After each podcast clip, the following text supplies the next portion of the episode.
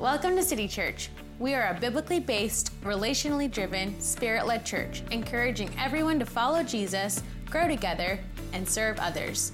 We're excited to share this sermon with you today, and you can always find out more about us online at citychurchcville.com.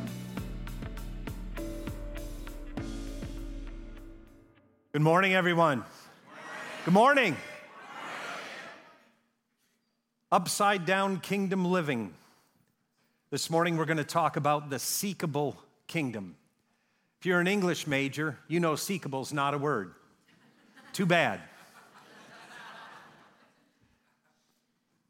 Normally, what we do now is we stand and greet one another and pray the Lord's Prayer, and we're going to get to that in a moment. But what I wanted to do is remind us that all last year we looked at the kingdom of God. This year, we're looking at the Sermon on the Mount. What does it look like to live in the upside-down kingdom?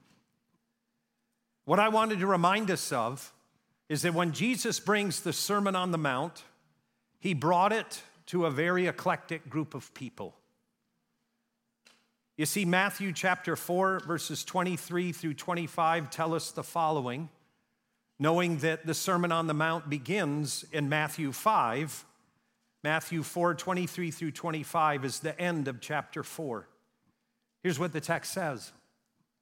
Jesus went throughout Galilee, teaching in their synagogues, proclaiming the good news of the gospel's all about the kingdom of God, and healing every disease and sickness among the people. News about him spread all over Syria, and people brought to him all who were ill with various diseases, those suffering severe pain, the demon-possessed, those having seizures, and the paralyzed, and he healed them. Large crowds from Galilee, the Decapolis, the 10 cities, the 10 Greek cities, which were way outside of Israel, Jerusalem, Judea, and the region across the Jordan. The region across the Jordan are where those creepy pagans live. And what the text teaches us is that this group of people had all kinds of people. There were many nations, many religions. Most of the people there were busted up and in huge trouble. Again, some were pagans, others were Jewish and deeply religious. Some were a long way from home, and others would just walk down the hill, hop in a boat, and go to Capernaum right there on the Galilee. But I want us to remember that the crowd that Jesus delivers his sermon to is a unique one. It had never been seen in Israel before. Again, it was filled with pagans and heathens and broken people, the sidelined, the hurting, the religious, the Jews, the Gentiles, women and men, boys and girls. And Matthew chapter 5, verse 1 says, "Now when Jesus saw the crowds, when he looked at who was sitting there, he went up on a mountainside and sat down. His disciples came to him, and he began to teach them." So the Sermon on the Mount was delivered to an eclectic, weird group of people. Now I want you to stand, turn, and greet the people around you. Go ahead and do that. Fist bump, high five, hug, handshake.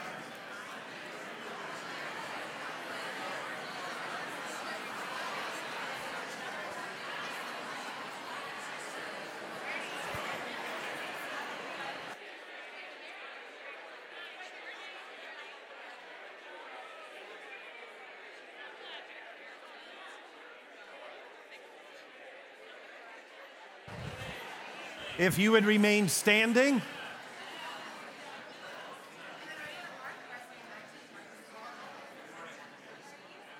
As we always do, because we are in a sermon series based on the Sermon on the Mount, we pray the Lord's Prayer together.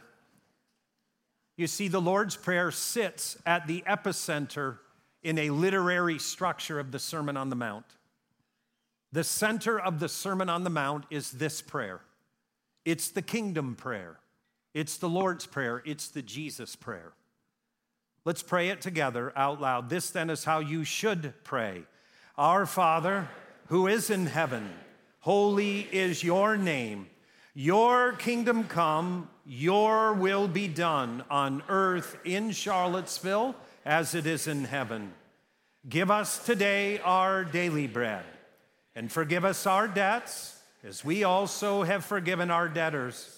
And lead us not into temptation, but deliver us from evil. Amen. You may be seated.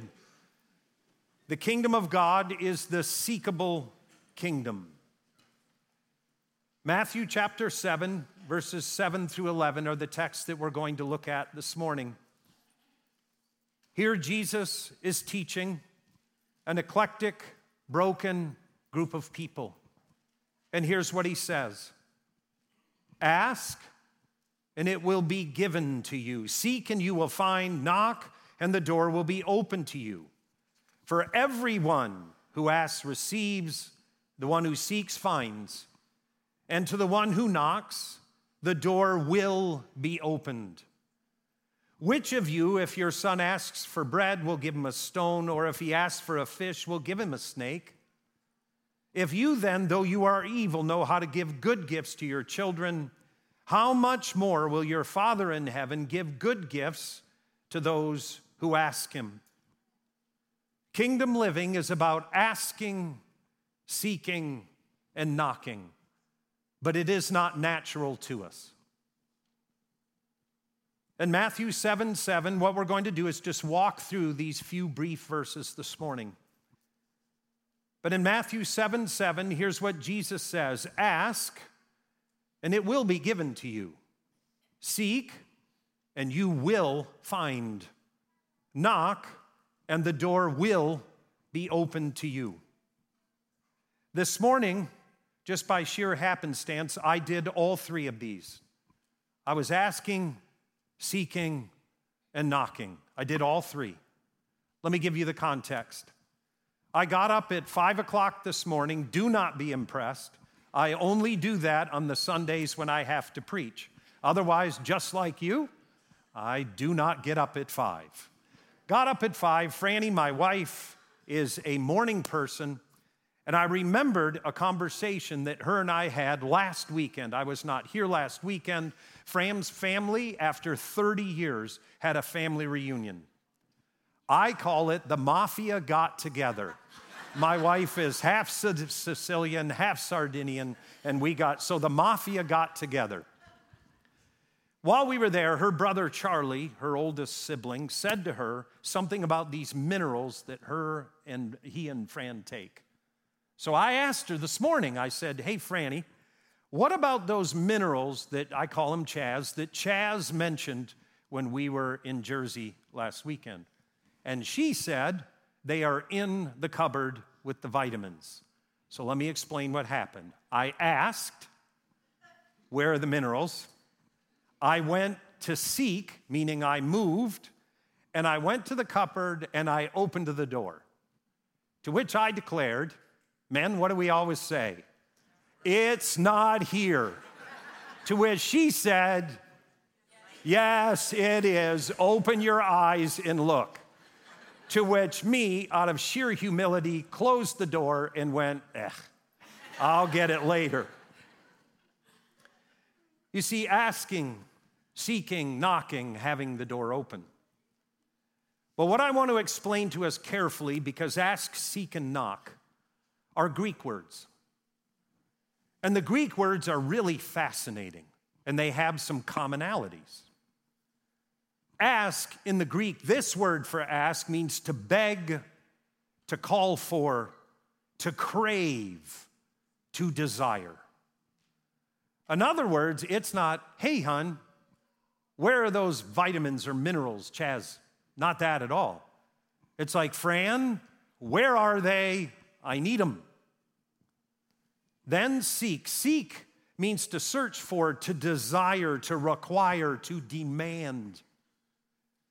To seek by inquiring, to investigate, to reach a binding terminal resolution, getting to the bottom of the matter.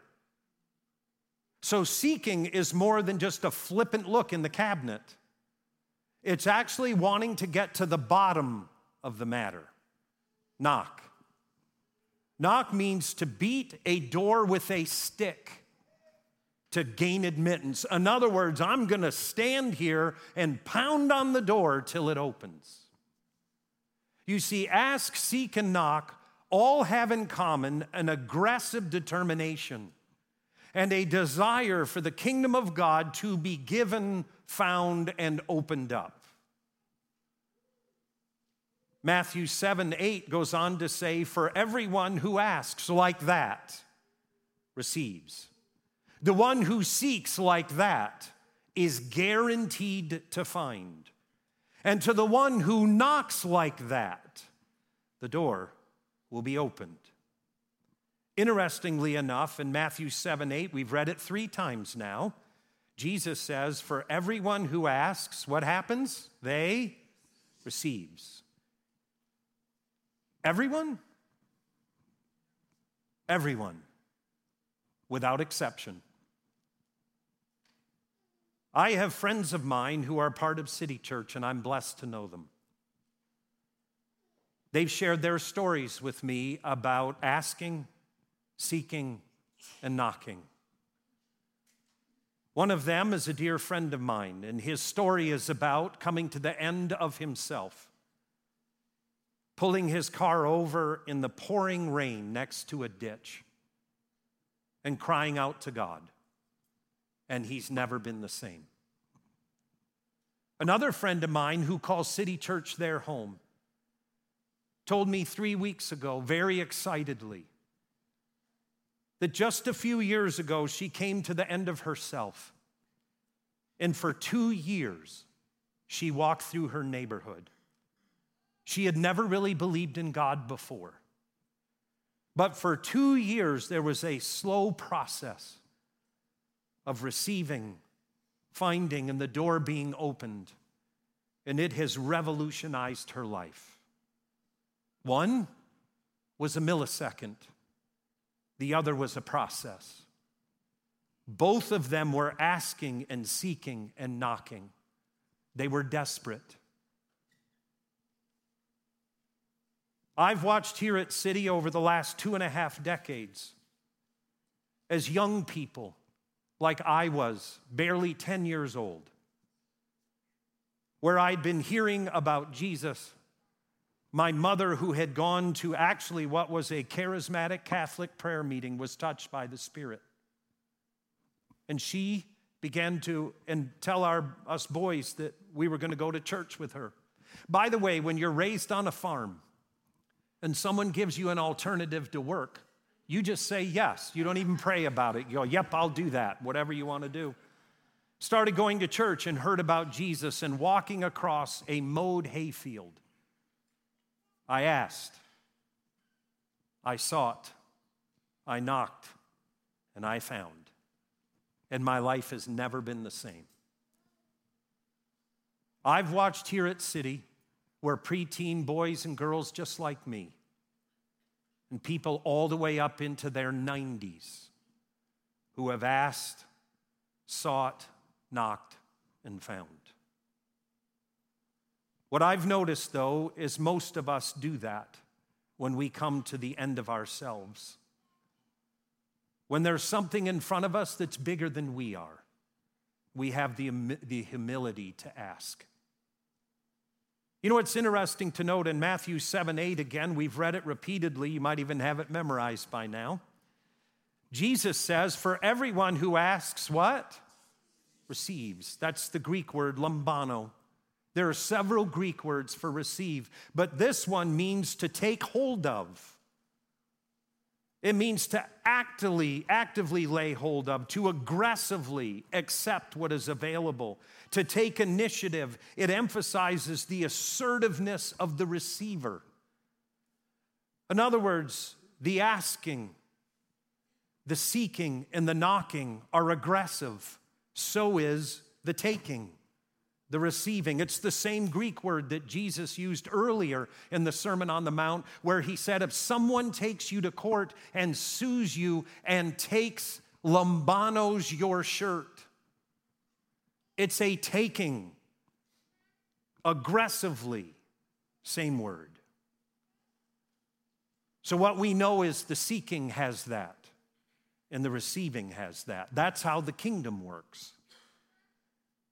And then in Matthew chapter 7, verse 7, Jesus says, ask and it will be given to you. Seek and you will find. Knock and the door will be open to you. You know, in Greek, the Greek word door isn't there. It literally says it. It's what it says. Ask, seek, knock, and it. Now, the English translators get nervous with that, so they put in door because knocking opens a door. But that's not what the Greek says. Jesus says, it will be open to you. To help us to understand it, the Sermon on the Mount was also preached in Luke, and it's there known as the Sermon on the Plain. Not the airplane, but on the flat level spot. And in Luke picks up the same exact text that we see in Matthew 7:11 that says, if you then, though you are evil, know how to give good gifts to your children, how much more will your Father in heaven give good gifts to those who ask? Luke 11:13 says this, if you then, though you are evil, know how to give good gifts to your children, how much more will your Father in heaven give? There it is. The kingdom is about God giving himself. His very person, the Spirit. How much more will your Father in heaven give the Holy Spirit to those who ask him? Now the question becomes, why don't I ask? I've met a lot of people since I chose to follow Jesus that don't want to ask, or they refuse to ask. Well, there are a lot of people that never want to ask for help. They want to appear as though they're big enough, strong enough, and have it all together. I hate to undermine your confidence, but we all know that ain't true. All of us know. And Jesus is pretty candid about the kingdom. The kingdom opens to people who desperately come and ask and seek and knock. It opens 100% of the time. And so, it's clear. If you don't want to ask, you don't have to. But the kingdom's not for you. Another reason why people don't ask is because they hate it when people ask them for stuff. I don't want anyone to ask me for anything. And so they feel like they're bothering God to ask. One of the biggest reasons why people don't ask is they don't understand how good God is. Do you notice how Jesus is fighting to help the crowd to understand that God is good and gives good gifts when people ask him? You see, the pagans serve gods that when you ask God for something, you never know what's coming your way. But this God gives good gifts, what's best for me and for you. Another reason why people don't ask is because they're so used to scarcity. They're so used to things being limited. Let me give you a church example of what I'm trying to share about. In my years, I came to Jesus around the age of 10, a little bit before, so for doing the math, that's 48 years I've been in church. And in those 48 years, I have been to a lot of what is known as church buffets. They're nicely known as potluck dinners. Some have been deeply blessed by the Lord and others needed prayer, but I've been to a lot of them, right? And so what the potluck is, as you know, people set out the dish they made and they'll put it out on a table. And if you come late to the party, the best stuff's gone. You ever notice that? Right? So you show up, almost everything's gone. And the worst part is when you get to the dessert table. Because at the dessert table, if you've come late, there's a moral, ethical dilemma. And here it is. You've experienced it just like me. You come up to this huge pan that was filled with the banana pudding with those vanilla wafers on the top and the graham cracker crust and fresh bananas mixed in. How many of you know what I'm talking about, that banana dessert thing? You know what how many of you like that? How many of you don't like it? Y'all need prayer. The last set that raised their hands. If you knew Jesus, you'd like this stuff because it's at every church potluck. Some saint of a woman or man made that. So anyway, you go up to it and you look at the pan and it's about the size of a car hood. And when you look, there's one little piece left. And the spatula's sitting right next to it. And you look at it and you go, should I or shouldn't I? You know the moral dilemma? That's the only piece that's left. Some heathen just said, nope, never felt that in my life. And you're there in line. And you think, should I take, I really want it. Should I take it? But there's the last piece. What would it look like if I take that? And then some little kid comes up and goes, whoop, plops it on their plate. And you think, you little twerp, I wanted that. I truly wanted that. Kid, give me half of that. And then the kid's gone, right? You see, that's what scarcity does. You really, really want something, but you're not going to take it because it's limited. Please understand, the kingdom of God is eternally unlimited. There is no scarcity, none whatsoever. And whoever comes and seeks and asks and knocks, the kingdom is big enough for you. It's big enough for you. And so, Jesus, in these brief verses, covers a lot of ground. He wants you to know that God is truly good. You may have been told otherwise, but he is good. It's interesting to note that Jesus is absolutely clear that anyone who asks. Now picture you're there on that hillside. There's this Jewish rabbi sitting at the top of the hill. He's positioned himself so his voice will cascade down the hill. And you hear him say, in his kingdom, the kingdom of God, anyone and everyone who asks and seeks and knocks gets in. And you think about your pagan religion, and that's not how it works. And you think, can it actually be true? Could it actually be where there's a kingdom that the entrance is about asking and seeking and knocking? Again, be reminded of Luke 11. What God gives when we open the door, or the door is opened, is himself. He gives of his spirit. As we put feet to our faith with this simple message, my question to you is, are you truly asking and seeking and knocking? As I thought about this in my own life, something I quickly became aware of, and it was through that little event that happened this morning with Fran. I asked, then I went to seek for it, then I knocked on the cupboard door. You see, there's a progression here. It begins by asking. Is this all there is to life? Will I always be the way I am? Is there something out there that could transform who I am? I feel broken. I feel like hope has exited stage left. The reality of it is, the kingdom of this world always brings you there. Because it's limited. It takes. It doesn't give. But the kingdom of God, the upside down kingdom, is different than that. And so the entrance to the kingdom begins by asking.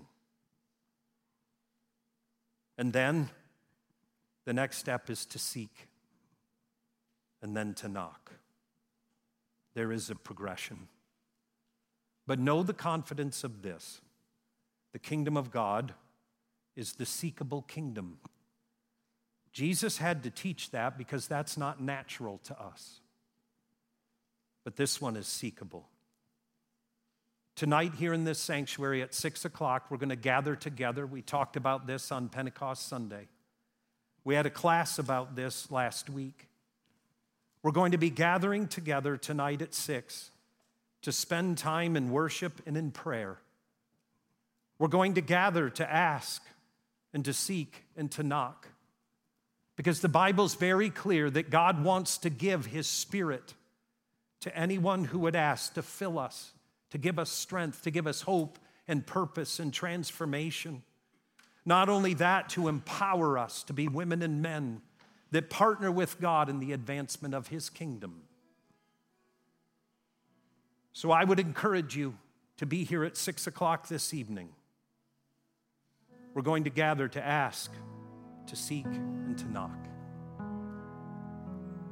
As we close out this simple message, I'm going to ask that we would stand together. And as we stand into God's presence, I'd like for you to close your eyes and open your heart.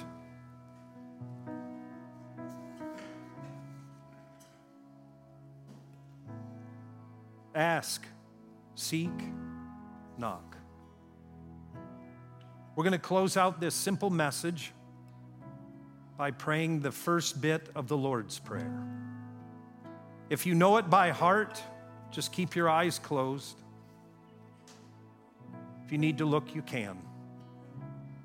If you're comfortable doing this, kind of lift your hands up in front of you with your eyes closed, is a sign of humility and receptivity.